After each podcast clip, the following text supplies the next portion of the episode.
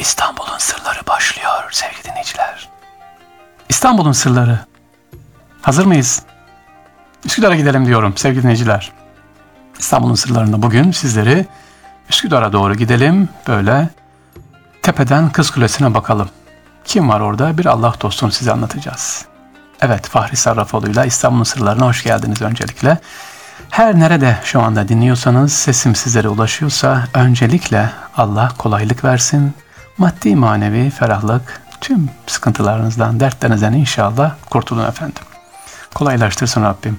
Ha niye söylüyorum bunu? Çünkü vakit ayırıyorsunuz İstanbul için.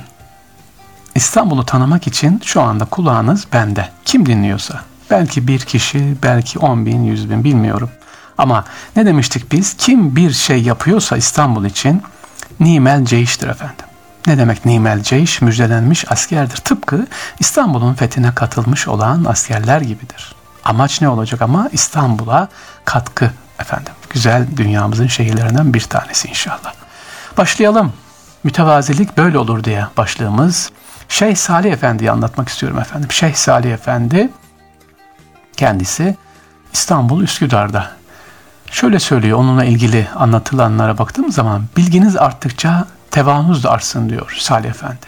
Tevazuyla yürüyen yolda kalmaz. Yani şımarmayın diyor. Hem tasavvuf ilmine sahip hem de tıp ilmine sahip bir kişi şey Salih Efendi. Cümlesini tekrar edelim. Diyor ki bilginiz arttıkça tevanuz da artsın. Tevazuyla yürüyen yolda kalmaz. Bilirseniz ki eğer başınıza gelen bir sıkıntı varsa sizi üzen hemen şunu sorun. Acaba ben nerede şımardım? Evet. Rabbim şımartmasın. Önceden fark etmeyi inşallah bizlere anlamayı nasip etsin ki şımarmayalım sevgili dinleyiciler. Şeyh Salih Efendi'yi anlatıyoruz. Türbe Küçük İhsaniye semtinde eski adı İhsaniye Sokağı olan şimdiki Neyzenbaşı Halil Can Sokağı'nın sol köşesinde. Çok eski harap ve iki katlı bir binanın evin içinde türbe.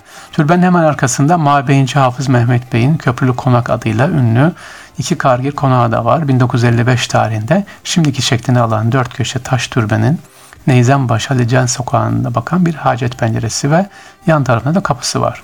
İşte türbe, ulu bir servi ağacı ve iki mezar daha var. Orada öyle yazıyor.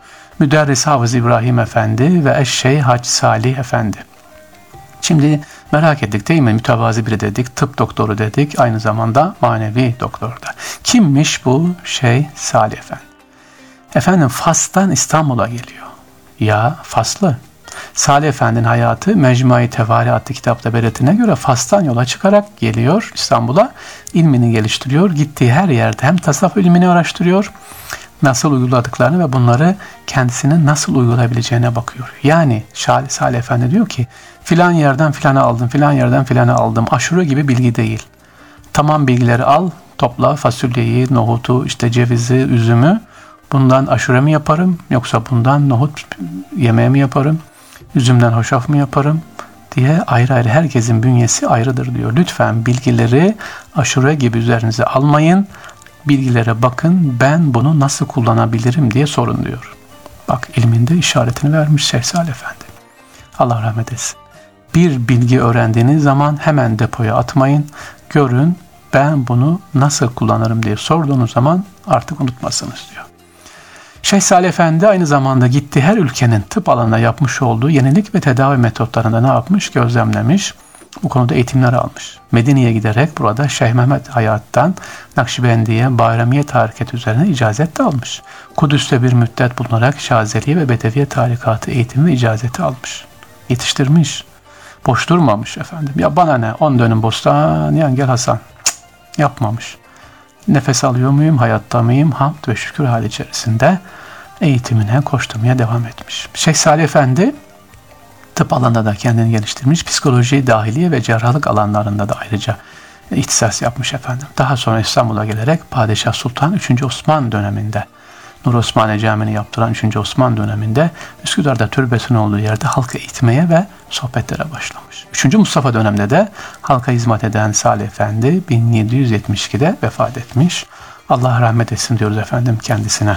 Şeyh Salih Efendi'yi anlattık. Bugün sizlere en önemli özelliğine bilgileri alın ama hangisini uygulayacağım diye sorun deniyor efendim. Evet sevgili dinleyiciler İstanbul'un sırlarında Şeyh Salih Efendi'yi anlattık. Şimdi bir soru var. Onu tuttum sonuna bıraktım. Dünyanın en büyük vaftiz havuzu hocam Ayasofya'da demiştiniz. Anlatabilir miyiz diye. Ne zaman dedim hatırlamıyorum ama demişiz. Evet galiba sitemizde yazıyor. İstanbul'da e, sadece Osmanlı değil Bizans döneminden de çok güzel tarihi eserler var. Bunlardan bir tanesi dünyanın evet doğrudur en büyük vaftiz havası. Ayasofya'ya girdiğiniz zaman hemen altın kapıdan sağ tarafta büyük küpler görürsünüz. Küpler. O küpler ne küpü? Su küpü değil, zeytinyağı küpü onlar. Niye? Ayasofya'nın aydınlatılması için kullanılan küpler. Bir de havuz var, vaftiz havuzu. Onu da Ayasofya'dan içinde girip görebilirsin. Artık elhamdülillah camiye açıldı. En büyük vaftiz havuzu da orada. Ayasofya'nın inşa edildiği Justinianus döneminde yani milattan sonra 6. yüzyılda yine bir bilgilere göre bu 1453'ten sonra camiye çevrilen Ayasofya'nın iç aydınlatması kullanılan kandillerin olduğu yer yağ deposu olarak kullanılmış burası. Büyük vaftiz havuzu vaftiz avlusuna çıkartılmış ve vaftizhane alanı da Sultan İbrahim ve Sultan 1. Mustafa'nın buraya gömülmesiyle türbe dönüştürülüyor. Yani eskiden bu vaftiz e, havuzu içerideydi. Şimdiki türbenin olduğu yerden buraya e, getirilmiş. Yağ küpleri var dedim görebilirsiniz gittiğiniz zaman Ayasofya'ya en büyük vaftiz havuzu yağ küpleri. Ne işe yarıyor bu yağ küpleri? Ayasofya'nın aydınlatılması için kullanılan yağlar. Hemen bir parantez açalım, ayrıntı vereyim sevgili dinleyiciler. Bu yağ küpleri İstanbul'da hani kandillerde kullanılan yağlar, aydınlatılmasına kullanılan yağlar, küpler nerede saklanıyordu? Depoya orada açıkta bulunmaz. İstanbul'un en sağlam, en önemli yeri şimdiki Aksaray'daki Valide Camimizin, Pertevniyer Valide Camii'nin deposunda, Bodrum'unda. Evet, çok sağlam olduğu için İstanbul'un yağ deposu orasıymış efendim. Bir bilgi daha vereceğim şimdi sizlere. Bunu yeni e, inşallah açanlar tekrar dikkat etsinler. Ayasofya'da Baptishane'nin 1639 yılına kadar Osmanlı döneminde yağ tepesi olarak kullanıldığını söylemiştim. Evliya Çelebi, Evliya Çelebi burada tübedarlık yapıyormuş efendim. Seyahatnamesine diyor ki bu vaftizhane, vaftiz teknesi hakkında bilgiler var.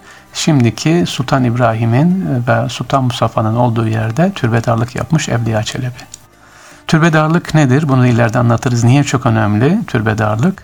Türbede içine giriyor, oturuyor orada tefekkür mü ediyor? Evet tefekkür ediyor ama aynı zamanda kendini yetiştiriyor, kendini dinliyor ve o türbenin içerisine gelen insanlarla insanları, hayatı gözlemliyor. Türbedarlık demek boş oturmak, tembellik değil efendim.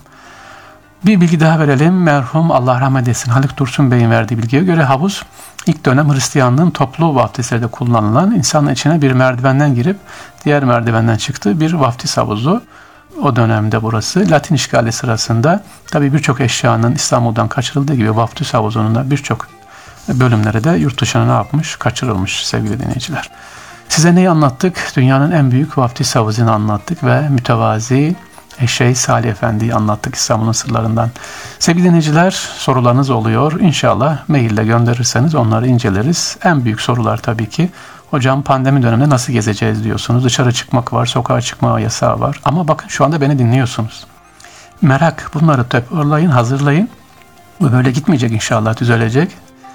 Çıktığımız zaman ne yaparız? Hava düzeldiği zaman inşallah pandemi gider ya da daha hafifler böyle maskemizi takarız gideriz. İstanbul'u gezmeye başlarız efendim. Şunu da söyleyeyim. Şöyle bir şey olmuş. Onu da bak ha iyi hatırladım yere geldi. İstanbul sadece İstanbulluların değil.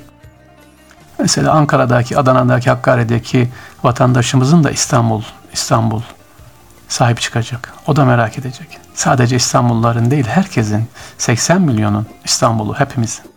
Onun için merak edelim. Bir bilgi bir bilgidir. Bizim hayatımıza yön verir inşallah. Sevgili dinleyiciler, İstanbul'un sırlarından hepinize sevgiler, saygılar. Allah'a emanet olunuz.